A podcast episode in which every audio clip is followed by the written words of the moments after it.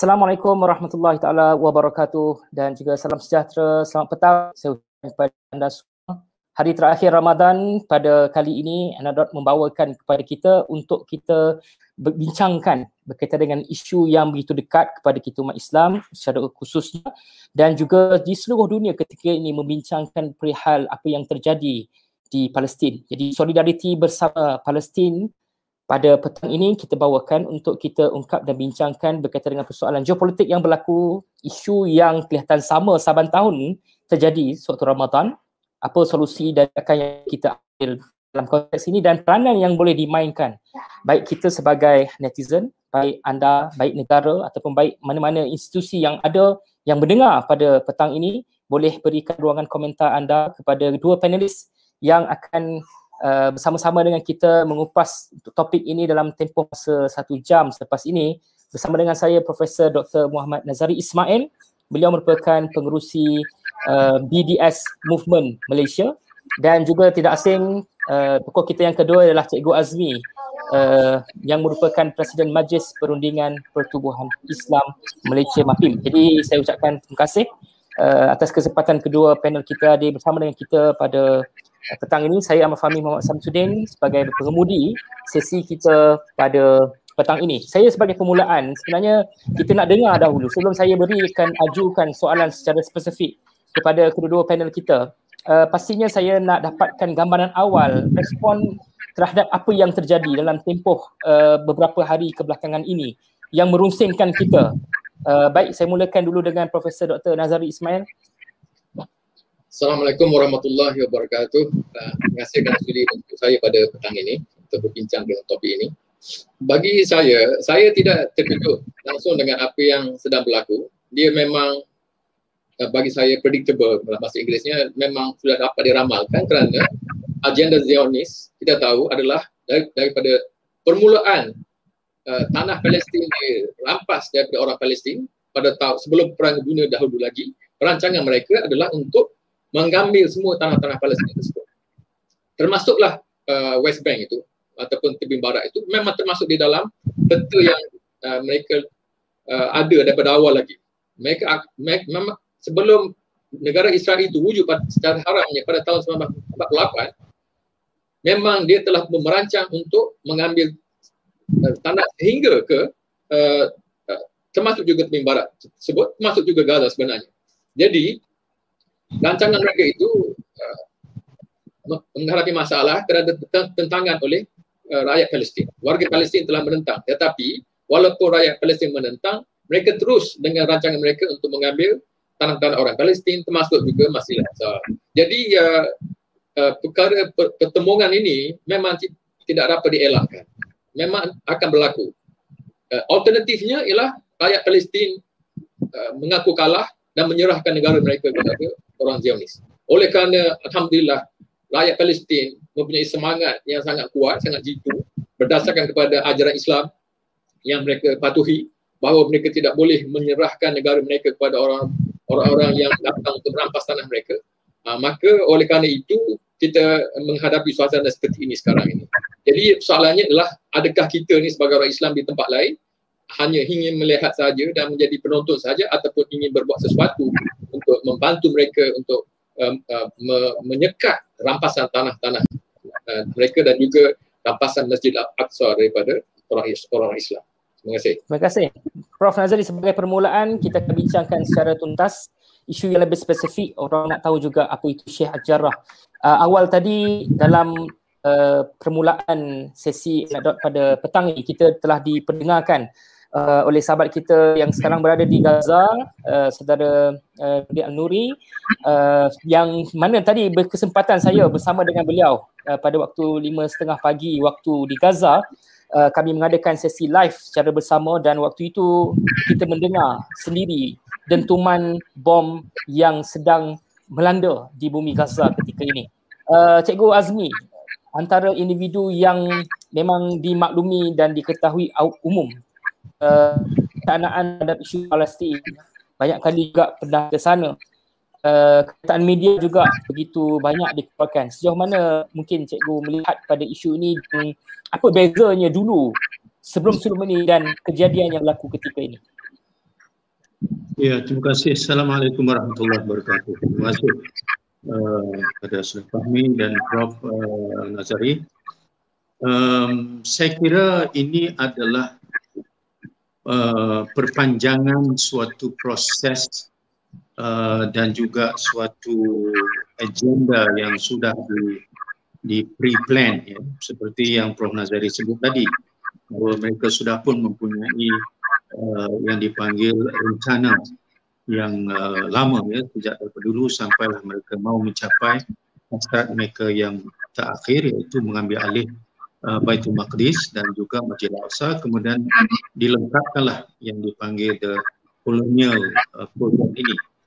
Um, kita ambil daripada Oslo, Camp David, kemudian Deal of the Century. Um, kalau kita lihat secara menyeluruh, apa yang berlaku kepada Gaza, apa yang berlaku kepada uh, Al-Aqsa itu semuanya adalah yang saya panggil sebagai jigsaw puzzle yang akan mulai di di apa nama diatur sehingga dapat the bigger plan ya. Mereka sudah membuat tempoh-tempohnya dan untuk menjustifikasikan tindakan mereka.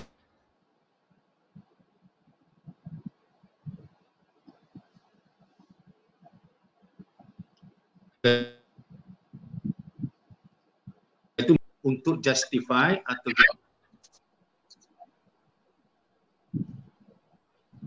Minta maaf ada call. Boleh sambung ya? Boleh dengar? Oh ya. Boleh boleh. Sila sambung. Boleh. Sambung juga. Sambung kembali. Sambung, ya? Disebutkan tentang jigsaw yang disebutkan cikgu awal tadi. Boleh dengar eh suara? Boleh boleh. boleh. Ya, saya saya tak pernah dengar ni. Okey, jadi kembali tadi um, daripada proses-proses itu mereka sekarang ni uh, put uh, the pieces into the bigger picture. Artinya uh, setelah mereka memastikan uh, Gaza itu di di dikepung, kemudian tu uh, West Bank atau tepi barat itu benar-benar di, dikawal, kemudian mereka sekarang ni zoom kepada uh, Baitul Maqdis dan Masjid Al-Aqsa.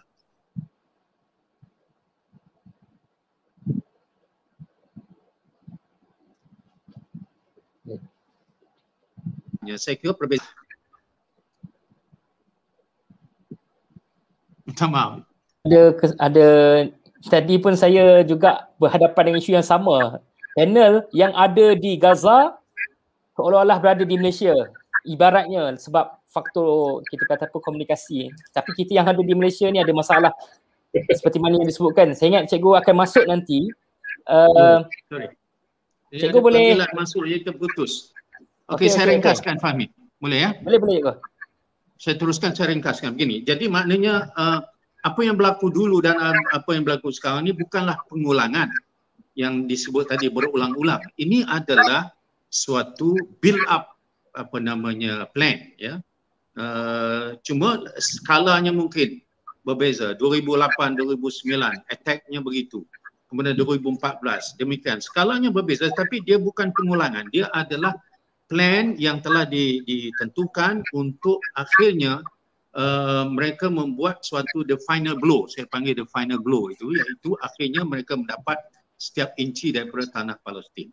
Akhirnya yang saya nak sebut sebagai uh, pendahuluan ini ialah um, kita mesti memahami uh, bahawa uh, asakan-asakan ini uh, juga menguji uh, the politik internal politics of Israel ya.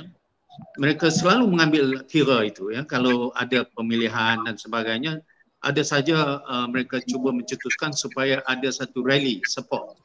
Demikian juga mereka mengaitkan apa yang berlaku di Amerika Syarikat ya. Signal yang dia dapat daripada Amerika Syarikat untuk membuat langkah-langkah yang yang sudah ada dalam rencana mereka. Cuma uh, uh, contohnya annexation plan sebelum ini yang mereka tunda kononnya kerana mendapat uh, suatu persetujuan dengan UAE dengan Bahrain untuk uh, menangguhkan uh, annexation itu.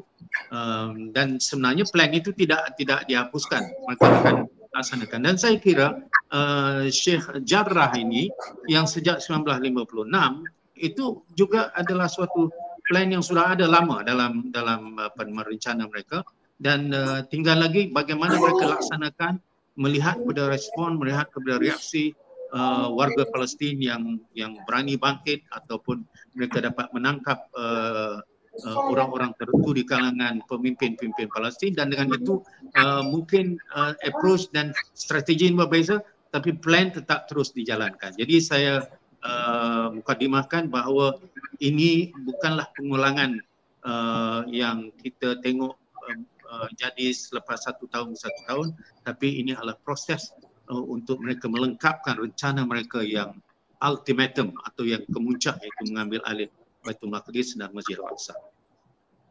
Terima kasih uh, cikgu atas permulaan itu. Uh, wa makaru wa makallahu wallahu khairul makirin. Mereka merancang, kita merancang sebaik-baik perancangan itu adalah Allah SWT. Persoalannya di sini, sejauh mana umat merancang apabila kita tahu tentang rancangan mereka, saya nak tahu juga mungkin adakah ada satu uh, struktur, ada dokumen ataupun ada rujukan yang sedang digerakkan oleh umat ketika ini ataupun kita bergerak secara berpisah-pisah dan dia bersifat reaction based berlakunya kejadian serangan maka adalah tindakan-tindakan tiada yang itu maka tidak ada apa-apa tindakan susulan mungkin Prof Nazari Okey terima kasih jadi uh, memang pada masalahnya pada pendapat saya ialah ramai orang Islam sendiri tidak faham isu Palestin ini. Sebagai contoh, ada yang merasakan bahawa masalah ini adalah akibat daripada tindak tanduk orang Palestin menentang Israel. Jadi dia kata kalau orang Palestin tak lawan, tak ada masalah. Ha, jadi dia dia ingatkan bahawa uh, Israel itu adalah sebuah negara yang yang wujud secara sah dan yang masalahnya lah orang Palestin pula pergi uh, memberontak dan menjadi macam orang buat kacau. Jadi ini ini adalah akibat daripada kurang kepahaman. Mereka tidak tahu sejarah bagaimana orang-orang Zionis daripada Eropah datang ke negara Palestin untuk menjajah dan mengambil alih tanah mereka itu. Itu yang mereka orang Islam ramai tak tahu uh, secara itu. Bahkan orang bukan Islam yang lebih faham. Kalau kita tengok gerakan uh, BDS yang saya uh, kami di, BDS Malaysia adalah sebahagian daripada gerakan, gerakan BDS antarabangsa record assessment and sanction yang uh, apa ni me, berusaha untuk memboikot negara Israel dan segala organisasi-organisasi yang membantu kezaliman Israel mereka lebih sedar tentang ini mereka menye, me, me, menyebut atau menggunakan istilah settler colonial project kata ya settler colonial project bahawa Israel adalah projek penjajahan dan uh, apa ni penempatan maknanya orang luar datang dan mengambil alih uh, negara orang lain jadi ini jelas di kalangan orang-orang bukan Islam yang fahamlah yang mengkaji sejarah. Malangnya di kalangan orang Islam ramai tidak faham. Itu yang pertama. Yang keduanya pula adalah pemimpin-pemimpin negara Islam sendiri lebih memberi uh, prioriti kepada kedudukan ataupun kuasa mereka. Bukannya untuk mem- uh, mem- membela rakyat Palestin tetapi memberi perhatian kepada politik dalaman mereka ataupun kuasa mereka. Sebagai contoh kita ambil negara yang paling dekat dengan Palestin iaitu uh, Mesir dia bawah Jenderal Asisi. Dia kita tahulah semenjak daripada Anwar Sadat dulu apabila mengadakan mengadakan perdamaian dengan Israel itu satu satu langkah yang salah dari segi agama pun. Dari segi agama adalah haram untuk mempunyai uh, uh, hubungan diplomatik dan perdamaian dengan musuh yang datang untuk merampas negara orang Islam. Tapi uh, pemimpin Mesir yang tidak demokratik. Rakyatnya lain ya. Rakyatnya kita tahu para rakyatnya faham dan sedar dan tidak bersetuju. Uh, tetapi pemimpin Mesir telah membuat perdamaian dan selepas itu uh, bukan sahaja mengiktiraf negara haram Israel itu membuat, membuat bermacam-macam uh, apa ni uh, uh, projek projek uh, perdagangan lah dan sebagainya dan juga memberi sokongan kepada kerajaan Israel. Sebagai contoh, uh, sekatan terhadap Gaza adalah uh, di, disokong oleh kerajaan Mesir. Jadi uh, apabila orang datang untuk membantu sebagai itu, membantu orang Gaza ataupun Gaza ingin mengekspor barang-barangnya dan berniaga, dia, dia tidak bebas untuk menggunakan sempadan dengan Mesir. Mesir menyekat. Nah, jadi uh, masalahnya pemimpin negara Islam terutama negara-negara Arab yang duduk uh, di sekeliling Palestin itu mementingkan kedudukan mereka. Uh, begitu juga dengan UAE itu kan. Dia dia tak kisah pun tentang tentang uh, nasib rakyat Palestin. Dia memikirkan tentang ekonomi dia. Dia bahkan ada yang mengatakan bahawa dia bimbang di Palestin tu ada unsur demokrasi. Orang-orang Palestin dia buat dia buat apa ni proses demokrasi. Dia dia ingin melantik pemimpin mereka menggunakan proses demokrasi pemimpin UAE bimbang dengan dengan proses demokrasi ini sebab di UAE dan negara seperti Bahrain dia dia, dia dilantik sebagai dia menjadi pemimpin yang tidak demokratik dia tidak menggunakan proses demokrasi yang dia melihat unsur demokrasi di dalam di kalangan rakyat Palestin ini adalah satu satu uh, ancaman kepada kuasa mereka di negara mereka sendiri jadi oleh kerana itu mereka melihat uh, golongan Hamas dan mereka-mereka yang mempelopori amalan demokrasi di negara di dalam kalangan negara Arab sebagai ancaman. Hamas dan sebagainya itu adalah ancaman, musuh kepada mereka. Jadi apabila dia mengatakan Hamas itu musuh, siapa menjadi musuh pada Hamas menjadi rakan kepada mereka pula. Dalam bahasa Inggerisnya, uh, uh, the enemy to my friend is my my enemy. Jadi jadi uh, ataupun uh, apa ni the enemy to my enemy is my friend. Ah gitulah eh. maknanya uh, oleh kerana Hamas dan dan pejuang-pejuang uh, Palestin adalah musuh mereka, musuh ketat kepada Hamas menjadi kawan mereka. Israel sekarang menjadi kawan pula kepada UAE. Jadi sekarang ini inilah yang uh, menjadi realiti.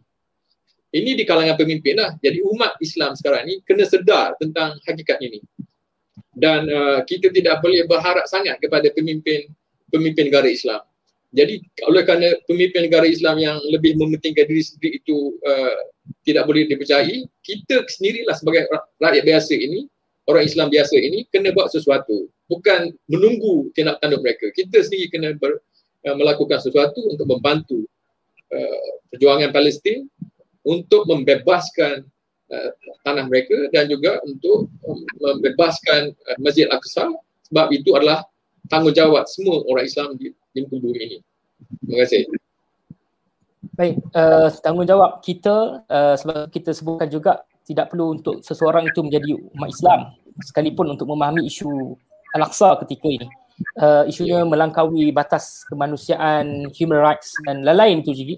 Uh, dan isu kemanusiaan itu satu perkara yang penting dan uh, normalisasi dan juga naratif yang dibawa kini apa yang disebutkan oleh Prof. Nazari pertama ketidakfahaman uh, bila mana Al-Aqsa perkarangan masjid itu diserang maka ada pertanyaan kepada kita mana pergi tentera Palestin uh, ini ini soalan-soalan lah bagi uh, kenapa tidak ada tindakan kenapa tidak uh, boleh berlakunya sedemikian rupa. Jadi uh, faktor ketidakfahaman itu satu perkara.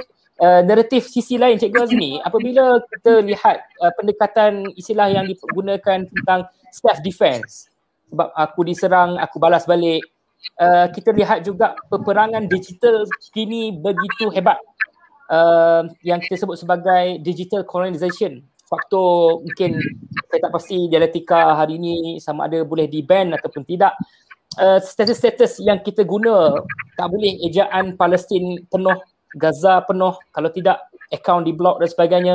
Jadi bagaimana sebenarnya kita nak memerangi peperangan fizikal dalam konteks apa yang diusahakan oleh rakan-rakan kita di sana. Tapi dalam konteks ini bagaimana nak melawan naratif barat yang menganggap mereka hmm. sekarang berada dalam situasi yang perlu mempertahankan diri. Ya. Pertama saya kira ada unsur-unsur di barat itu yang juga uh, sangat kritikal terhadap isu Palestin. Dan mereka daripada kita ambil daripada Ireland sampailah kepada US sampai ke Latin America dan Europe ada elemen-elemen yang uh, sering ya di dalam media sosial yang kita terima dari masa semasa. Cara uh, wacana dan hujah mereka itu jadi yang harus kita buat ialah link dengan mereka ini sebab ini kekuatan dari camp dia ya mereka punya grup yang berada di medan dia yang uh, nampaknya telah keluar daripada mainstream dan memberikan pandangan-pandangan yang sangat kritikal dan tepat terhadap apa yang dianalisa terhadap uh, kezaliman yang dilakukan oleh Israel ke atas Palestin. Itu yang pertama. Linkage kita. Yang kedua, saya kira yang media yang kita harus hadapi ini uh, sudah tentu mencabar di dua pihak. Ya. Di pihak dia merasakan dia boleh menggunakan semaksimalnya untuk propaganda, uh, untuk naratif, tetapi ia juga boleh di counter oleh kita kalau kita pandai menggunakan uh, media ini, social media ini. Jadi kena ada sejumlah uh, orang yang mempunyai kepakaran, mempunyai kebolehan untuk kita counter naratif melalui propaganda uh, social media itu. Maknanya di peringkat kita yang uh, bersama bersolidariti dengan Palestin, uh, kita harus uh, mampu untuk kembeling uh, expertise dalam media kita untuk menjawab untuk counter naratif dia. Baik, itu dua hal. Itu maksudnya sementara kita kata dia kuat, uh, oleh kerana media sosial ini juga terbuka, mungkin juga yang saudara Fahmi kata mereka akan uh, membuat uh, tindakan dia block account kita dan sebagainya uh, saya fikir kita harus ada kepakaran untuk uh, bypass perkara itu dan saya kira akhirnya dia tidak juga dapat menepis adanya upayaan kita melaksanakan message ataupun menyampaikan message itu. Baik. Um, saya juga ingin menambah bahawa dalam perang ini, perang fizikal dan perang digital, um, saya fikir perang fizikal itu yang sangat menyakitkan hati. Kerana sementara kita berhujah dalam digital untuk pastikan naratif itu betul, mereka sedang melakukan uh, massacre, melakukan genocide yang berterusan yang yang tidak ada siapa pun di kalangan orang-orang barat yang macam mana uh, right wing pun termasuk di di Israel itu sendiri yang dapat menafikan bahawa ini adalah suatu kekejaman yang yang sudah melampaui semua. Bukan saja soal kemanusiaan bukan saja soal undang-undang antarabangsa. Uh, sebut saja artinya uh, dia punya end game-nya Israel ini ialah untuk adakan ethnic cleansing yang yang sangat uh, gencar ataupun sangat-sangat agresif sehingga tidak ada lagi yang dipanggil Palestin. Tetapi saya juga ingin uh, menyatakan bahawa uh, ada glossary of term, ya. ada vocabulary of terms yang kita jangan terperangkap dan banyak di kalangan kita. Contohnya lah ya, kita kata the Israeli-Palestine conflict. That is wrong. There is no conflict. This is not about conflict. This is about domination. This is about occupation. Jadi istilah konflik itu sudah bermain dalam dalam kepala kita bahawa ya ini eh, apa nama pertempuran antara dua pihak. Terus sebenarnya seorang penyamun masuk ambil rumah halau kita. Jadi bukan konflik kalau pengawan balik. Ini adalah soal hak yang perlu dikembalikan uh, semula kepada mereka menjadi mangsa.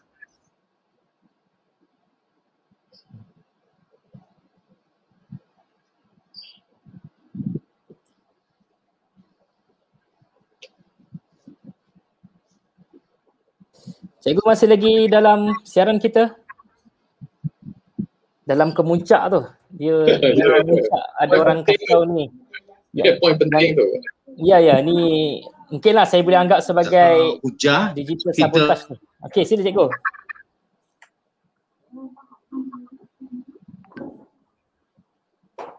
Uh. Cikgu Azmi? Minta maaf lah. Okey, saya end this dulu ya. Maknanya, ya, cikgu, cikgu. Tadi ada poin penting. Poin penting, Maksudnya cikgu. begini ya. Um, kita punya konfrontasi kita itu ialah bukan saja soal naratif tetapi kita juga harus melihat konfrontasi yang bersifat fizikal yang perlu kita bantu. Memang betul uh, Arab sudah tidak nampak ada keupayaan mereka sudah jadi budak kepada uh, skema ini ya. Uh, daripada mula saya sebut tadi Oslo Camp David Deal of Century sekarang normalization. Jadi mereka telah diserap sedikit demi sedikit. Jadi pengharapan kita kepada uh, negara Arab ya, rakyatnya belum tu, rakyatnya mau untuk menentang dan juga bangkit. Tapi sebagai negara nampaknya mereka subdued and they succumb. Jadi kita harus ada suatu suatu seruan supaya adanya negara yang masih lagi tidak terperangkap dalam uh, rencana Israel dan US ni untuk dikumpulkan jadi membina suatu daya tahan membantu rakyat Israel untuk mendepani apa yang dipanggil asakan militeri daripada Israel. Itu yang harus dilakukan. Baik, terima kasih cikgu. Tadi ya, penting juga saya tambah sikit, uh, konflik. Saudara, saudara Fahmi, saya tambah sikit lah apa yang poin yang uh, cikgu Azmi tadi ya.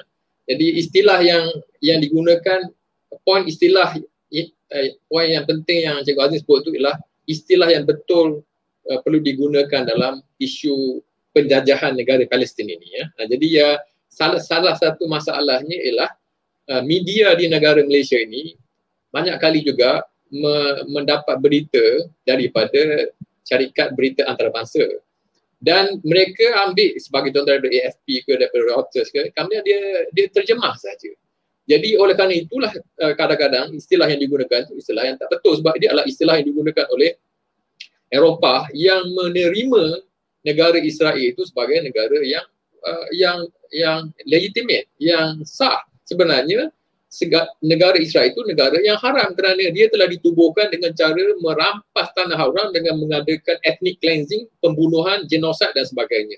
Jadi uh, kalau kita mempunyai uh, uh, pandangan seperti itu, banyak istilah tak tak boleh digunakan. Malangnya kita pakai berita daripada barat dan kita terjemah saja. Jadi kadang-kadang ada suatu perkara yang tak yang sangat uh, teruk berlaku sebagai contoh saya dengar baru ini uh, tak, tak tahu betul atau tidak di dalam berita RTM bahasa Cina dia kata Hamas adalah pengganas dia kata kan. Jadi dia dalam bahasa Cina lah. Saya tak pasti betul atau tidak. Saya harap tak betul tapi saya tak terkejut lah. Sebab di kalangan orang Melayu pun ada yang menganggap Hamas sebagai pengganas. Padahal sebenarnya Hamas adalah pejuang pembebasan. Dia adalah satu, satu uh, pertubuhan yang patut kita sanjung tinggi. Dia uh, berusaha untuk membebaskan negara mereka daripada penjajahan. Jadi bagaimana sebuah sebuah organisasi yang uh, apa ni berjuang untuk membebaskan negara mereka itu dianggap sebagai sebagai pengganas. Jadi uh, ini yang perlu kita kena uh, berhati-hati. Jadi uh, kita harapkan akhbar di Malaysia termasuk RTM kena jaga-jaga bukan hanya ambil daripada barat dan terjemah sahaja kepada untuk rakyat Malaysia. Akhirnya orang Malaysia sendiri termasuk orang Islam sendiri jadi jadi uh, Uh, confused ataupun jadi kabur tentang apa yang sedang berlaku di Palestin. Itu poin yang saya rasa uh, perlu ditekankan. Terima kasih. Uh, tadi Prof juga sebut uh, dan Cikgu Azmi pada awalnya menyebutkan juga tentang sentimen uh, daripada uh, European nation negara-negara juga orang-orang bukan Islam juga kelihatannya agak positif dalam konteks yeah. ini. Uh, pengalaman BDF movement sendiri mungkin kita nak tahu juga sejauh mana kefahaman uh, orang-orang yang bukan beragama Islam ini dalam isu ini sentimen mereka ke arah bagaimana tapi sebelum itu saya nak sebutkan juga dalam siri diskusi kita pada petang ini anda yang mengikutinya boleh berkongsi tanyakan soalan dan kita akan bagi ruang nanti untuk ada sesi secara panggilan video live bersama dengan kami kita akan bawakan anda bersama-sama dan boleh terus tanyakan kepada kedua-dua panelis kita selepas ni. Jadi Prof Nazri mungkin ada jawapan kepada persoalan yang saya sebutkan tadi. Okey, terima kasih. Uh, jadi gerakan BDS ni uh, memang melibatkan ramai orang bukan Islam uh, termasuk di Amerika Syarikat dan juga di Eropah. Jadi gerakan BDS ataupun boycott divestment sanction ataupun boycott Uh, mengeluarkan pelaburan dan juga uh, penyekatan terhadap Israel ini dimulakan pada tahun 2005 oleh orang-orang Palestin sendiri. Kemudian telah disokong oleh uh, gerakan anti-Israel uh, di Eropah dan Amerika Syarikat. Ada tiga tuntutan penting uh, gerakan BDS ni. Satu ialah ia kena uh, memberi hak yang sama rata kepada rakyat Palestin yang sekarang ini dizalimi di, uh, di, di dalam Israel itu sendiri. Yang kedua ialah dia kena Israel kena berhenti keluar keluar daripada tebing barat dan menghentikan sekatan terhadap Gaza. Dan yang ketiga ialah dia Israel kena membenarkan rakyat Palestin yang berada di luar sekarang ini yang yang ada di uh, di sebagai contoh di Lebanon dan juga di uh, negara di luar di luar Palestin yang yang telah di menjadi pelarian akibat daripada peperangan pada tahun 1948 mereka mempunyai hak di bawah resolusi uh, pertubuhan uh, bangsa-bangsa bersatu 194 untuk pulang ke tanah air mereka. Jadi sekarang ini hak mereka itu disekat oleh Israel dan uh, masyarakat antarabangsa telah tidak membuat apa-apa untuk memberikan hak ini balik kepada rakyat Palestin. Jadi gerakan BDS menuntut agar hak ini diberikan kepada rakyat Palestin untuk pulang ke tanah air mereka yang memang menjadi hak di bawah undang-undang antarabangsa. Jadi sekarang ini perkara tentang hak asasi ini menjadi satu satu nilai yang sangat penting di, di kalangan masyarakat barat. Termasuk Amerika Syarikat dan Eropah. Dan mereka mempunyai uh, akses ataupun uh, sumber berita yang banyak sekarang ini. Bukan sahaja daripada CNN, BBC dan sebagainya. Dan oleh kerana itu mereka menyedari bahawa orang Palestin telah di, dizalimi. Mereka hak mereka telah uh, di, uh, ditarik daripada mereka tidak dihormati ya. Dan mereka sekarang dan istilah ethnic cleansing memang tepat digunakan. Bahkan seorang penulis atau penyokong BDS yang juga penulis sejarah berbangsa Yahudi yang sekarang ini berada di uh, di England University Exeter nama dia Profesor Ilan Papi dia menulis buku yang menggunakan yang bertajuk The Ethnic Cleansing of Palestine uh, pemberisan etnik yang berlaku di di Palestine pada tahun 1948 jadi uh, jadi usaha mereka ini telah difahami oleh orang-orang bukan Islam di Eropah dan oleh kerana itu sokongan terhadap terhadap perjuangan membebaskan Palestin ini sangat uh, kuat. Di Amerika Syarikat sangat jauh beza dulu mana saya belajar di Amerika Syarikat dulu pada tahun 1980-an 85 saya berada di di New York ya, Buffalo di New York eh. dan saya tulis uh, atas meja so saya student eh. saya scratch atas meja sikit menyokong dengan Palestin saya dapat saya dapat reaksi yang sangat teruk eh. saya pun takut uh, pergi ke library selepas saya tulis itu eh dan tak ada orang yang berani untuk bercakap dalam televisyen untuk menyokong Palestin. Tetapi sekarang ini kita lihat orang yang menyokong Palestin sekarang ini termasuk Bernie Sanders iaitu yang menjadi salah seorang daripada calon presiden Parti Demokrat dan juga uh, AOC uh, Alexander Cortez uh, iaitu salah seorang uh, ahli kongres yang sangat popular di Amerika Syarikat di kalangan uh, di kalangan Parti Demokrat dia telah menulis dengan dengan jelas menyokong perjuangan Palestin dan ramai lagi. Jadi uh, oleh kerana itu nak, nak cerita di sini lah, trend di Amerika Syarikat untuk menyokong perjuangan Palestin sangat sangat kuat sekarang ini. Di kalangan orang Yahudi sendiri pun sangat kuat sekarang ni menentang Israel kerana orang Yahudi di Amerika Syarikat ni adalah daripada generasi-generasi yang yang terkemudian yang yang muda-muda ini dia tidak mempunyai sentimen yang sama. Dia tidak kisah sangat pasal Holocaust dahulu. Cerita, cerita Holocaust ni bagi mereka cerita lama. Jadi dia mikir tentang keadaan sekarang ini. Dan mereka men, men, memberi perhatian ataupun keutamaan kepada isu hak asasi manusia. Dan apabila mereka melihat apa yang berlaku di Palestin uh, sekarang ini kita, uh, sebagai contoh pada tahun 2014 apabila uh, Israel men, uh, menyerang Gaza. Begitu ramai 20 lebih orang uh, telah terkorban. Kemudian apa berlaku di, uh, di dalam Great Return March di mana orang Palestin hanya pergi berdemonstrasi di uh, di pagar tu yang memisahkan antara Gaza dengan dengan uh, kawasan lain di Palestin.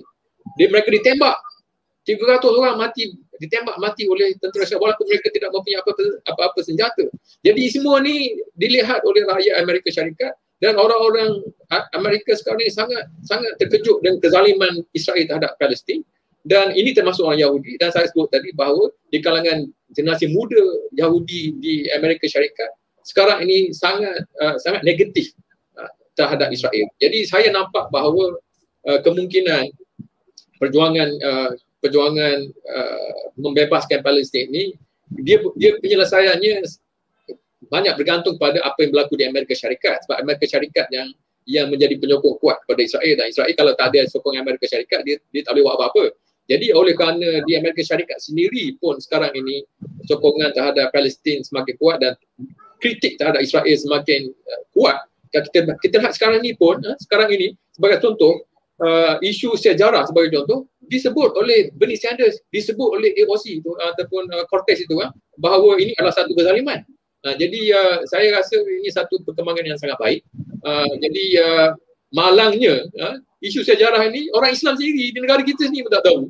Mereka lebih sibuk dengan sibuk dengan isu-isu artis lah, isu-isu artis uh, tak tak jaga SOP masa apa ni masa majlis-majlis itu saya kata isu kecil lah yang berlaku di Palestin isu sejarah dan kezaliman Palestin ini adalah lebih, lebih penting untuk kita bincangkan di kalangan kita pertama sekarang ini ya besok nak raya kita kena bincang tentang apa yang berlaku di Palestin sekarang ini. Ya, bukannya isu-isu yang yang domestik ini ya. Terima kasih. Betul, saya setuju Prof. Kadang-kadang kita kena bagi analogi mudah untuk orang faham. Ya.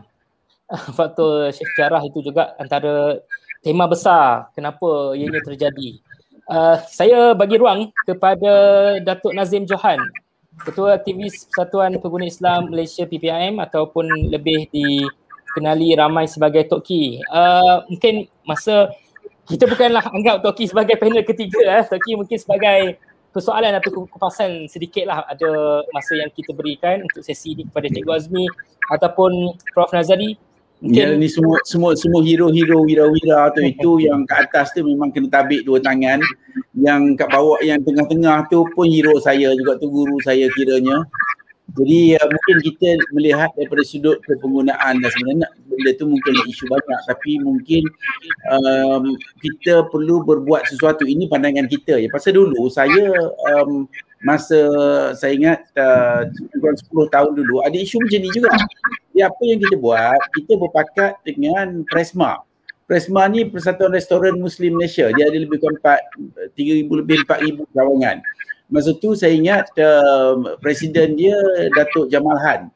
Jadi apa yang kita buat, pasal kita nak buat apa pun nak mungkin tak ada upaya kita. Tapi apa upaya yang ada di tangan orang kita adalah masa itu kita cadangkan boykot. Boykot Coca-Cola. Pasal nak boykot banyak kita pun tak mampu nanti kan semua kebanyakan produknya. Jadi kita nak pilih produk yang boleh dicederakan. Jadi apa yang kita buat, kita um, mulakan kempen boykot uh, Coke ni dan bermulanya adalah di restoran-restoran tersebut. Maknanya dia orang tak ambil, dia orang tak jual pun. Jadi uh, nampak gaya alhamdulillah kesannya quite quite um, apa ni nampak sehingga kan uh, uh, wakil-wakil dia orang um, Coke yang ada di sini masa tu ada dua tiga orang key person datang berjumpa. In fact masa tu saya ingat di malam menteri perdagangan dalam negeri pun masa tu adalah um, Datuk Mukhris dan saya pun diberitahu Datuk Muri uh, masa meeting dia tu dia pun cakap dia kata pasal masa tu investment nak masuk 2 million uh, 2 billion kok nak buka bilang. Jadi kita bukan apa kita nak menyampaikan uh, ke apa ni kata kekecewaan kita kepada masyarakat yang mana boleh ditranslasikan. Pasal kalau nak boykot uh, bulldozer memang patut. Tapi kita mungkin tidak ada upaya. Tapi kalau kita boykot uh, contohnya Coca-Cola atau produk-produk pengguna contohnya uh, Starbucks ke uh, ataupun Caltex benda-benda yang mudah yang tidak memerlukan pengorbanan yang terlalu besar. Ini pandangan kita. Tapi nampak gaya yang hari tu yang kita buat tu berjaya. Jadi kita akan ikut. Ikut langkah tuan-tuan yang buat kerja besar. Kita ni pengguna ni mungkin kerja kecil-kecil. Dan uh, mungkin kita kalau kita ada kempen yang kita buat ni kita tak payahlah cerita pasal artis ini mungkin pasal kurang barang nak buat tu jadi dia uh, attention itu ke lain. Jadi kita cuba buat dan kita sokong apa saja um, saya ingin sangat uh, dah lama tak jumpa pun dengan guru saya itu yang pakai yang hebat luar biasa. Dan uh, dengan prof sekali saya harap dapat uh, ada kesempatan untuk kita berbincang panjang. Dan saya yakin pasal kita ada uh, sudah mewujudkan um, uh, International Muslim Consumer Association yang akhir ni bercerita pasal penggunaan. Jadi kalau kita tidak membeli, maka mereka pun insyaAllah tidak menjual yang mana kita harap. Jadi yakin uh, ini akan membawa kesan kepada syarikat-syarikat uh, pemilik syarikat mereka di New York di mana-mana jika kita ambil tindakan demikian saya uh, mohon berjumpa dan uh, mohon juga berjumpa Cikgu Azmi dan Prof uh, dan uh, Cik Fahmi bila ada kesempatan terdekat. Terima kasih. Terima kasih Toki. Saya tak pasti kalau boleh stay jadi panel tiga. kalau tak nanti mungkin boleh dengar sebab apa yang disebutkan tentang elemen boycott tu ada kaitan terus dengan uh, Prof Nazari boycott dan dan juga sanction. Tapi sebelum tu Cikgu Azmi, uh, pendekatan boycott salah satu yang kita boleh bincangkan. Yang kedua biasanya waktu bila berlaku situasi begini uh, demonstrasi. Tapi faktor COVID halang untuk kita berimpun tapi di negara lain saya fikir pendekatan yang diubah suai menerusi kita kata apa online demonstrasi. Ada di Turki dia buat uh, konvoi. Konvoi beramai-ramai uh, daripada tempat mereka di jalanan pendekatan-pendekatan baru sesuai dengan norma baru ketika ini dan pendekatan yang diambil menerusi uh, negara ni. Saya nak tahu juga sebab uh, yang kita nampak sekarang Erdogan sebagai tokoh yang mainkan peranan untuk menelefon uh, pimpinan-pimpinan di seluruh dunia. Uh, tapi di Malaysia dalam konteks Malaysia saya difahamkan beliau menelefon uh, yang di Pertuan Agong sendiri. Uh, kita soalkan juga kenapa tak telefon terus kepada Perdana Menteri Tan Sri Muhyiddin Yassin sebab nak bawa ke OIC UN ini perlu Perdana Menteri eh. Jadi bagaimana melihat kepada strategi itu dalam konteks masa sekarang ni? Cikgu Azmi. Ya, uh, terima kasih. Uh, uh, dengan tadi komentar Datuk itu penting ya. Uh, saya namakan ini one consumer one vote. Uh, one vote means one strength. Jadi dia bersifat masa, dia bersifat di bawah itu yang boleh memberikan kesan. Dan saya rasa signifikan sekali boykot yang telah dilancarkan dulu. Uh, saya dipahamkan di uh, Thailand juga uh, kilang uh, coke-nya juga terjejas teruk. Jadi artinya ada kekuatan itu dan perlu diteruskan dan kita cuba uh, sesuaikan dengan uh, strategi BDS yang lebih besar yang juga harus target kepada syarikat-syarikat yang yang gigantic ini ya. Uh, mengenai strategi untuk kita menonjolkan uh, rasa kita ya rasa kemarahan rasa sangat-sangat tidak dapat terima apa yang berlaku ini uh, saya kira daripada street demonstration kepada digital demonstration. Ini hanya sekadar bagi bagi saya uh, akan jadi sementara. Uh, InsyaAllah saya kira the street demonstration ini akan kembali. Uh, dan dia tidak lama ya menunggu uh, saatnya di mana kalaulah kalaulah uh, uh, mengikut Erdogan kata if Al-Aqsa falls then there is no guarantee for Madinah to not fall if Madinah falls, then there's no guarantee for Mekah not to fall. Maknanya, kalau dah sampai ke peringkat itu, uh, bayangannya, saya kira uh, masyarakat Islam sedunia barangkali tidak akan menunggu, ya, tidak akan menunggu COVID ini nak jadi macam mana. Sebab uh, dia melihat yang berlaku itu adalah akidah. Yang dilihatnya ialah institusi akidah, kiblat kita yang pertama.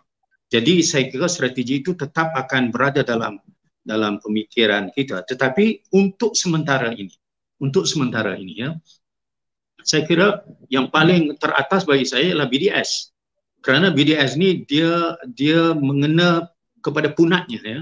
The, the pinch that really hurts di uh, Israel is their economy. Because dia orang ni kecil dan mungkin dia orang ada teknologi yang dia orang jual tetapi dia masih lagi bergantung kepada Amerika. Once Amerika sedikit saja shift di polisi saya kira Israel akan akan merasa. Dan katalah kita punya tekanan itu begitu kuat uh, kepada Amerika uh, dengan uh, tekanan seperti yang uh, Nazari sebut tadi dari dua arah. Satu dari luar tekan yang kedua dari dalam ya. Yang Prof sebut tadi kita ada Bernie Sanders kita ada Noam Chomsky. Kalau di UK kita ada Jeremy Corbyn Uh, kemudian juga US lagi ada Ilhan Umar. Uh, these are voices yang semakin kuat sekarang. Dan saya kira kalau both sides, internal external itu uh, menjadi, saya kira um, US akan buat sedikit sebanyak juga ya uh, isyarat kepada Israel bahawa kamu tak boleh teruskan gini. Um, dan sebab itu politik dalam dalam uh, Israel itu juga uh, menarik bagi kita ya sebab adanya uh, walaupun kita rasa siapa saja naik sama ada the uh, blue and white party ataupun uh, Likud uh, naik. Kita tahu orangnya sama polisinya sama. Tetapi rakyatnya juga nampak ada sentimen yang berbeza ya.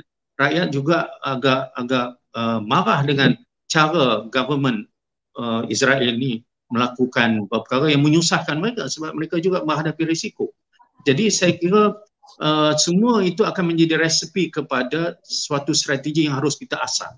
Jadi strategi ini harus pelbagai arah, pelbagai sektor daripada pelbagai sudut. Uh, ekonomi, politik, culture, uh, even sports. Uh, semua itu harus diasah. Media. Jadi kena ada suatu uh, cara di mana kita synchronize kerja-kerja kita. Tengok strength mana yang boleh kita push betul-betul um, dan kemudian kita harus mulai uh, membuat yang saya panggil tindakan-tindakan yang yang uh, Toki kata sebut ya. Uh, yang ni cubit di sebelah sini yang ni cubit di sini. Akhirnya dia sudah tidak lagi mampu bertahan. Dan kalau itu kita buat the final blow. Yang saya saya rasa betul tadi uh, Prof sebut tadi. Uh, naratif uh, istilah-istilah ya. Istilah uh, Hamas sebagai teroris istilah yang uh, selalu disebut diutarakan the, the, the two state uh, solution istilah yang uh, yang saya sebut tadi konflik itu harus harus kita ubah, harus kita dedahkan bahawa ini tak betul. Ini naratif tak betul, ini memberi kesan kepada cara kita melihat um, masalah yang dihadapi oleh Palestin. Jadi kalau kita kata tadi boykot ialah satu cara, maka istilah boykot itu juga harus kita kembangkan. Dan inilah yang ada pada BDS. Dia bukan saja divestment yang jarang nampaknya kita tekan yang itu. Dia bukan saja sanction tetapi dia juga meng, meng, apa namanya memberi kekuatan kepada masa di bawah. Hattakan orang miskin kalau kalau dia nak isap rokok dia tahu bahawa ini akan bantu Israel dia akan tolak. Just one action itu akan akhirnya berkembang. Jadi saya kira kita perlu guna semua uh, street plus physical plus digital dan juga uh, kempen-kempen yang lain Prof, uh, komen tentang boycott, divestment, sanction lebih spesifik dari segi uh, implikasi dan mungkin dunia kita nampak umum Malaysia ni macam mana trend BDS ni ataupun ada yang masih lagi suam-suam kuku ataupun rasa macam ah, baru belilah oh, nak kena jual balik ke apa ke kan jadi okay. mana nak, saya, nak ya betul jadi ya pertamanya saya nak sebut dari segi tahap kerajaan eh. di tahap kerajaan uh, kerajaan kita kena banyak menggunakan istilah apartheid apartheid ya. Uh, sebab ini memang berlaku pun ini diterima oleh uh, organisasi-organisasi yang termasyur sebagai contoh Human Rights Watch, uh, United Nations sendiri ya, uh, United Nations sendiri ada jawatan kuasa dia. Uh, uh, kemudian ada Bethlehem ataupun satu organisasi di Israel sendiri mengatakan bahawa uh, di negara Israel itu yang haram itu berlaku wujudnya polisi-polisi diskriminasi apartheid. Apartheid.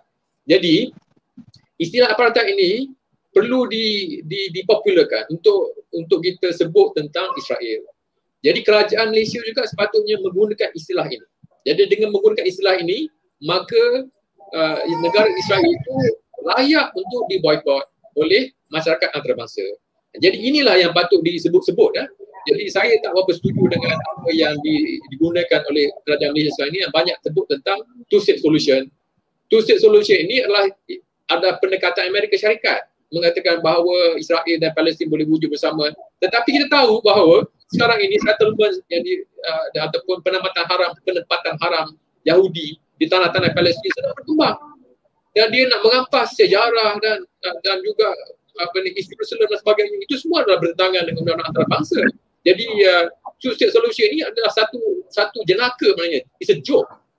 Dia tak dia takkan berlaku sebab Israel sedang merampas tanah-tanah orang Palestin ini. Jadi tak tak tak payah pakailah istilah ini, dia tak tak relevan.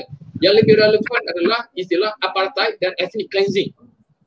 Jadi apabila kita sudah mengiktiraf Israel sebagai sebuah negara apartheid, kita kena lakukan apa yang seperti masyarakat antarabangsa lakukan terhadap Afrika Selatan dahulu, iaitu memboikot negara tersebut sehingga dia uh, menghapuskan semua polisi-polisi apartheid dia. Jadi kerajaan Malaysia kena buat perkara seperti itu. Jadi kerajaan dia tak buat selagi rakyat tidak memberi tekanan terhadap kerajaan. Kerajaan ini direspon ke rakyat juga. Jadi rakyatlah kena banyak kena banyak menggunakan istilah apartheid dan juga uh, mem- mempelopori uh, isu boykot ini. Jadi gerakan boykot ini uh, mengajak seluruh dunia memboykot Israel dan juga organisasi-organisasi yang terlibat secara langsung dengan uh, kezaliman Israel. Jadi sebenarnya ada banyak syarikat sebenarnya yang terlibat ya, yang banyak syarikat. Tapi gerakan boykot dia mempunyai strategi dia kata. Kalau kita buat banyak sangat, kita jadi letih. Orang pun lupa apa dia. Ya. Jadi kita fokus. Kita fokus kepada syarikat-syarikat yang yang yang layak untuk diboykot, yang senang untuk kita terangkan kepada masyarakat kenapa mereka layak diboykot. Sebagai contoh, sebagai contoh, Caterpillar dia membekalkan bulldozer kepada tentera Israel yang merobohkan tanah-tanah uh, rumah-rumah orang Palestin. Ratus-ratus ribu rumah Palestin diroboh. Kemudian uh, uh, uh, taman-taman ataupun kebun-kebun eh, kebun-kebun uh, zaitun milik orang Palestin telah diroboh dengan menggunakan uh, jentera berat yang dibekalkan oleh Caterpillar. Syarikat G4S, syarikat G4S, dialah yang menjaga penjara-penjara di mana orang Palestin sedang di sedang dipenjarakan selama berpuluh-puluh tahun. Ini political prisoner semua ni, bukannya penjenayah. Ini adalah pejuang-pejuang pembebasan. Mereka dipenjarakan berpuluh tahun. Jadi penjara ini di, uh, di, di, di, dikawal oleh syarikat G4S yang sedang berada di negara kita. Dia beroperasi di negara kita. Dia terlibat dengan kezaliman di Israel. Kemudian syarikat Hewlett Packard yang membekalkan peralatan komputer kepada tentera Israel. Apabila dia menyerang Gaza sekarang ini, dia menggunakan uh, telecommunication equipment, uh, GPS dan sebagainya, ini semua dibekalkan oleh syarikat Hewlett Packard. Dan satu lagi syarikat, walaupun dia tidak terlibat uh, dari segi uh, membekalkan equipment, tetapi dia me- menyokong menyokong uh, dasar occupation iaitu syarikat Puma dia menjadi dia menjadi uh, uh, pengajar atau uh, penaja kepada Persatuan Bola Sepak Israel. Persatuan Bola Sepak Israel ini pula mempunyai cawangan-cawangan di settlement di di negara di tanah-tanah haram, tanah-tanah yang dirampas daripada orang Palestin. Dia buka settlement, dia buka kelab bola. Kelab bola ini menjadi sebahagian daripada kelab uh, uh, Persatuan Bola Sepak Israel. Jadi penaja kepada kepada syarikat-syarikat ini atau kelab-kelab ini adalah Puma. Jadi ini yang paling senang uh, untuk rakyat Malaysia terlibat. Sebab apa?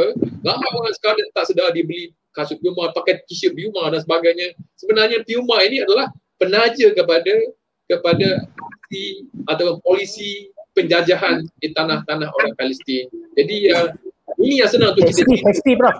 HP, HP. HP, HP. Hewlett Packard tadi, Hewlett Packard, Packard lah, ya. peralatan komputer kepada tentera Israel ya. di di checkpoint checkpoint di mana orang-orang Palestin disekat. Kalau dia nak berjalan mana-mana dia disekat uh, berjam-jam kadang-kadang dia tak dibenarkan jadi dia ada komputer tu dia ada database dia dan sebagainya uh, jadi ini tu adalah dibekalkan oleh syarikat Hewlett Packard jadi senang je tak, tak payah beli uh, komputer Hewlett Packard jadi ada universiti sebagai contoh universiti USIM dia telah tak beli lagi lah uh, ni uh, uh, uh, komputer daripada Hewlett Packard jadi ini satu perkara yang sangat bagus lah kita harapkan lebih banyak institusi-institusi kerajaan dan juga swasta yang akan boykot Hewlett Packard. Hewlett Packard tahu bahawa ada ada usaha untuk memboykot dia. Dia tahu dan dia tahu bahawa sebabnya adalah kerana dia membantu kezaliman Israel terhadap Palestin. Dia tahu. Tetapi dia dia masih lagi melakukannya kerana dia dia rasa bahawa orang-orang orang masyarakat dunia masuk masyarakat Islam sendiri tak tak kisah sangat tentang uh, boykot uh, usaha boykot terhadap mereka. Jadi kita kena kita kena apa ni kuatkan lagi usaha uh, memboykot syarikat-syarikat seperti Hewlett Packard ini ya. Jadi uh, diharapkan dengan cara ini uh, uh, apa ni uh, sokongan terhadap Palestin akan bertambah kuat dan dan dan syarikat-syarikat ini lebih dikenali sebagai syarikat-syarikat yang bersekongkol dengan kezaliman-kezaliman Israel di Palestin. Terima kasih. Cikgu Azmi, kita juga nak tahu uh, dan mungkin ada kupasan yang lebih tuntas tentang elemen pengyahudian yang uh, salah satu yang kita nak dengarkan juga tadi adalah berkaitan dengan uh, di Syekh Al-Jarrah itu juga antara faktor uh, pengyahudian yang uh, orang nak tahu uh, termasuk juga berkaitan dengan um, sejauh mana sekarang ni proses kata penggalian uh, di bawah tanah di bawah masyarakat di mana situasi dan keadaan yang mungkin cikgu boleh maskini kami Ya, terima kasih. Istilah pengyahudian atau Judaization ini ialah um, agenda yang uh, juga sudah lama, sudah ada di dalam pemikiran uh, Zionis ini bahawa mereka nak seperti yang Prof sebut tadi menukar semua ya budaya uh, label-label istilah-istilah uh, nama-nama bangunan, uh, nama-nama jalan uh, raya itu semua sudah ditukar kepada nama-nama Hebrew. Uh, artinya bukan saja mereka nak menghapuskan um, apa namanya yang disebut tadi uh, secara fizikal ya uh, perkampungan uh, juga mengunsurkan uh, apa nama kebun-kebun tetapi mereka pergi kepada cultural aspect ini dan uh, cultural aspect ini semakin uh, intensif dilakukan sekarang malah sampai ke peringkat uh, masuk kepada elemen pendidikan ya. Uh, kita sudah mendapat maklumat mereka sedang uh, menilai semua semula textbook yang ada yang menunjukkan di sekolah Palestin itu ada ayat-ayat mengenai uh, critical uh, thinking terhadap Yahudi itu semua.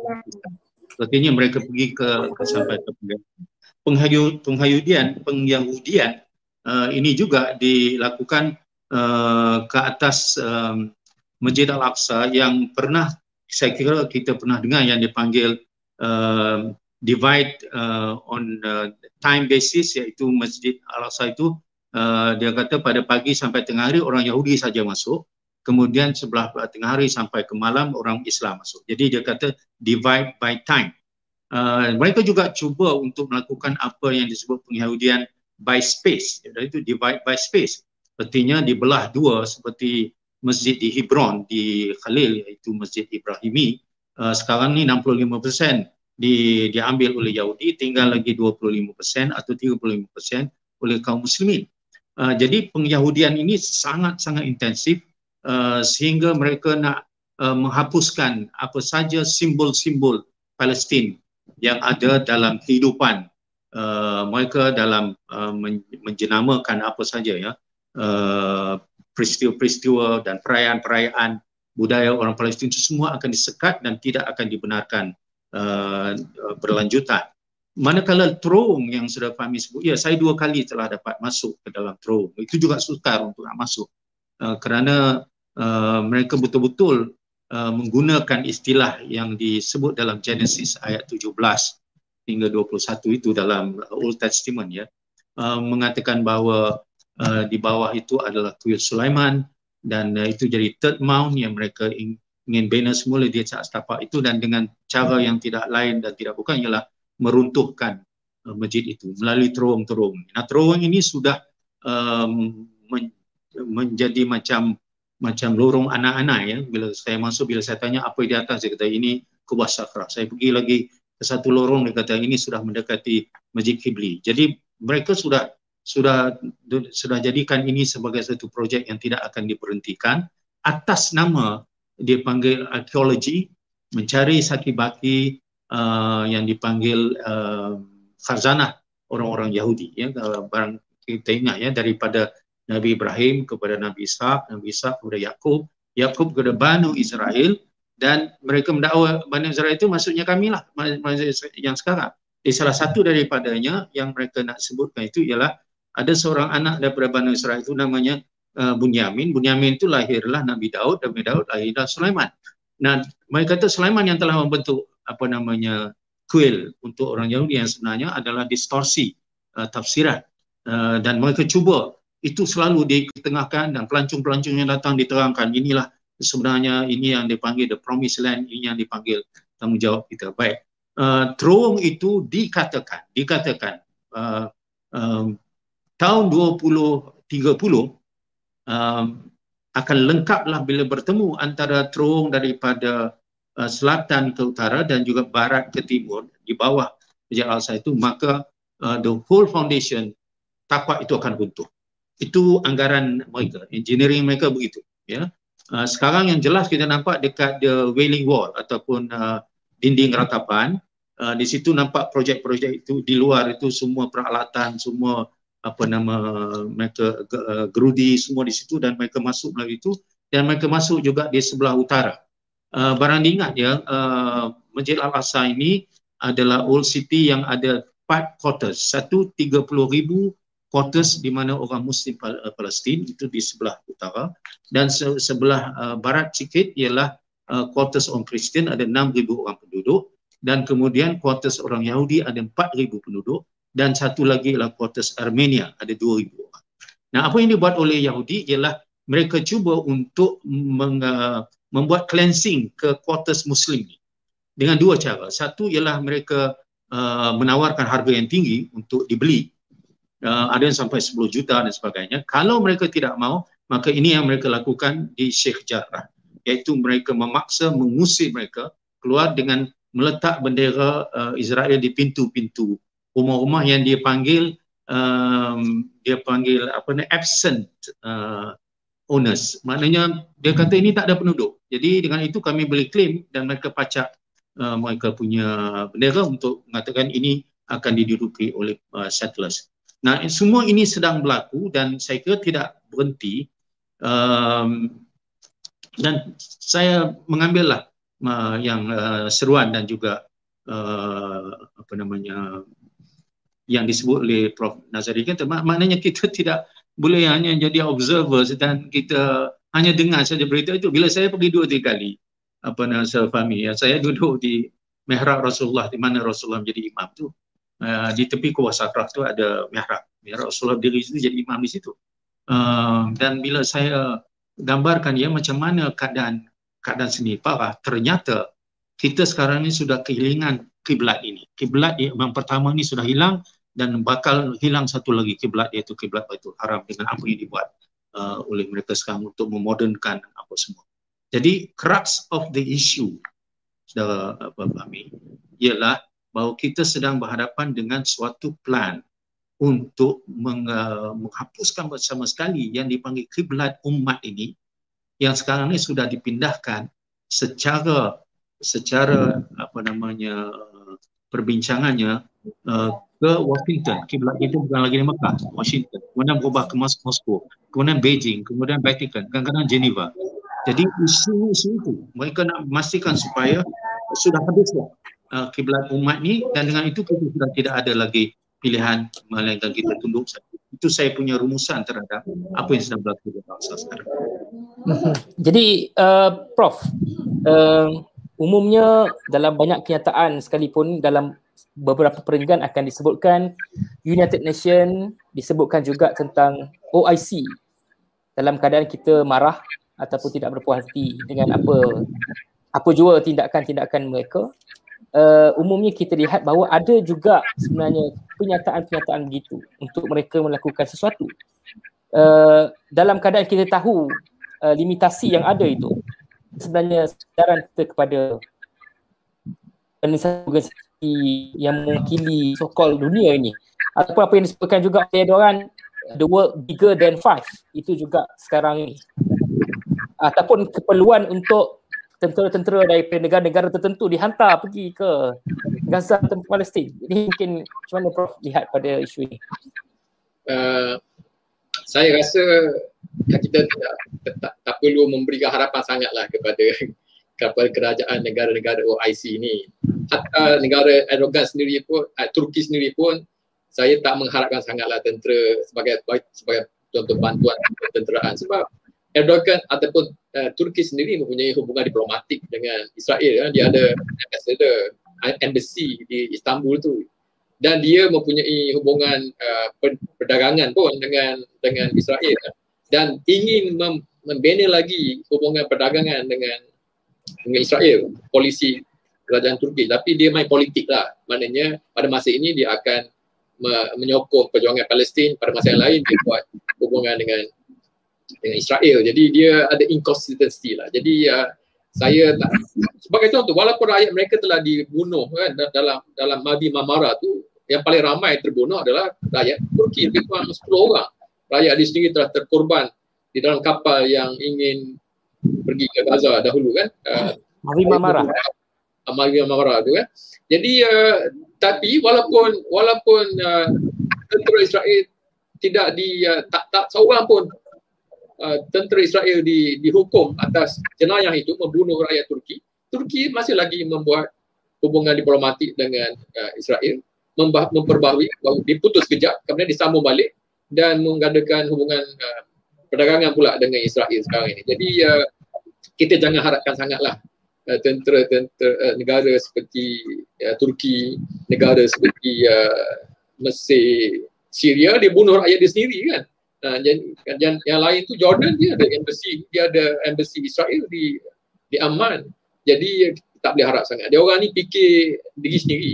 Jadi yang penting adalah akhirnya rakyat sendiri. Cuma rak, rakyat ni pun kena pandai juga sebab kalau rakyat tak pandai dia membuat keadaan lebih teruk sebagai contoh yang sebagai contoh yang paling jelas adalah Sudan eh. sebuah negara yang begitu tegas terhadap Israel dahulu Tetapi oleh kerana rakyat dan juga negara uh, kerajaan pemimpin tak cerdik, akhirnya mempunyai masalah ekonomi.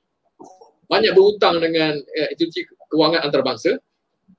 Nak bayar, dia kata kalau kamu nak dapat pertolongan, bantuan untuk menyelesaikan masalah hutang, kena datanglah uh, envoy atau wakil dari kerajaan Amerika Syarikat, pergi jumpa dengan pemimpin Sudan, beritahu dia bahawa uh, kamu kena organisasikan dengan Israel, kita akan uh, kita akan uh, bagi bantuan atau kelonggaran kepada Sudan dari segi hutang dia dengan uh, uh, institusi kewangan antarabangsa. Jadi Sudan pun sebuah negara yang begitu tegas terhadap Israel akhirnya mengadakan normalisasi dengan Israel. Kenapa? Sebab rakyat dan pemimpin tak cerdik. Dia tak jaga uh, dasar-dasar ekonomi dan juga dasar politik. Terutama sekali dasar ekonomi lah. Kalau negara ni banyak lemah dari kewangan lemah ni kenapa? Bukannya sebab tak, tak ada sumber. Sumber ada. Tapi oleh kerana masalah corruption, masalah penyalahgunaan kuasa kan, pembaziran dan sebagainya. Bila berpolitik banyak pakai duit. Bila banyak pakai duit untuk mendapat sokongan politik, duit ni habis. Jadi walaupun negara asalnya kaya tapi duit tu habis. Dan bila tak cukup duit tu, dia hutang pula dari luar untuk dibelanjakan untuk tujuan politik. Akhirnya negara itu pun terjebak dengan hutang. Jadi bila terjebak dengan hutang dah tak boleh buat apa dah di, uh, boleh dikontrol oleh Amerika Syarikat. Sebab kita tahu IMF dan sebagainya dikawal oleh Amerika Syarikat. Jadi oleh kerana itu akhirnya uh, negara Sudan pun akhirnya mengalah dengan Israel mengadakan normalisasi. Jadi ini boleh dia akan berlaku kepada banyak negara Islam kalau tak jaga termasuk negara kita sendiri kalau kita tak jaga-jaga ya. Uh, kita tak, kita nampak sekarang ni UAE sebagai contoh sudah pun uh, datang berusaha untuk mempengaruhi negara kita supaya ikut cara dia kita kena jaga-jaga. Jangan bagi dia mempengaruhi. Jadi bukan setakat kita sensitif sebab rakyat Sudan sensitif. Saya ada pelajar dari Sudan sangat benci dengan dengan polisi kerajaan Sudan. Tetapi dia kata rakyat tak boleh apa sebab kerajaan dia dia kontrol semua sekali, dia tidak demokratik dan dia dia dia, dia nak nak jaga kedudukan dia jadi uh, ekonomi dia terpaksa menggunakan duit daripada daripada luar jadi oleh kerana itu polisi pun berubah untuk menyokong dia jadi uh, rakyat kena cerdik dan dan kena pastikan bahawa keadaan itu tidak uh, menjadi sesuatu satu keadaan di mana kerajaan itu uh, hilang kuasa dari segi uh, hubungan antarabangsa khasnya dari dalam aspek Palestin inilah. Uh, jadi ini yang ini perlu disedari lah bukan setakat kita bising saja tapi kita kena cerdik juga. Uh, negara macam macam uh, Pakistan sebagai contoh kan. Dia juga mempunyai semangat yang kuat. Tetapi oleh kerana dia pun banyak juga masalah ekonomi dia, dia banyak bergantung kepada China, dia bergantung kepada Saudi Arabia kan dari segi hutang dia. Jadi dia dia sangat bergantung. Imran Khan pun susah nak cakap banyak sebab banyak duit berhutang dengan Saudi. Saudi kata ah, kamu jangan bising sangat ah, dari segi ni. Ah, dia pun senyaplah. tak bising sangatlah.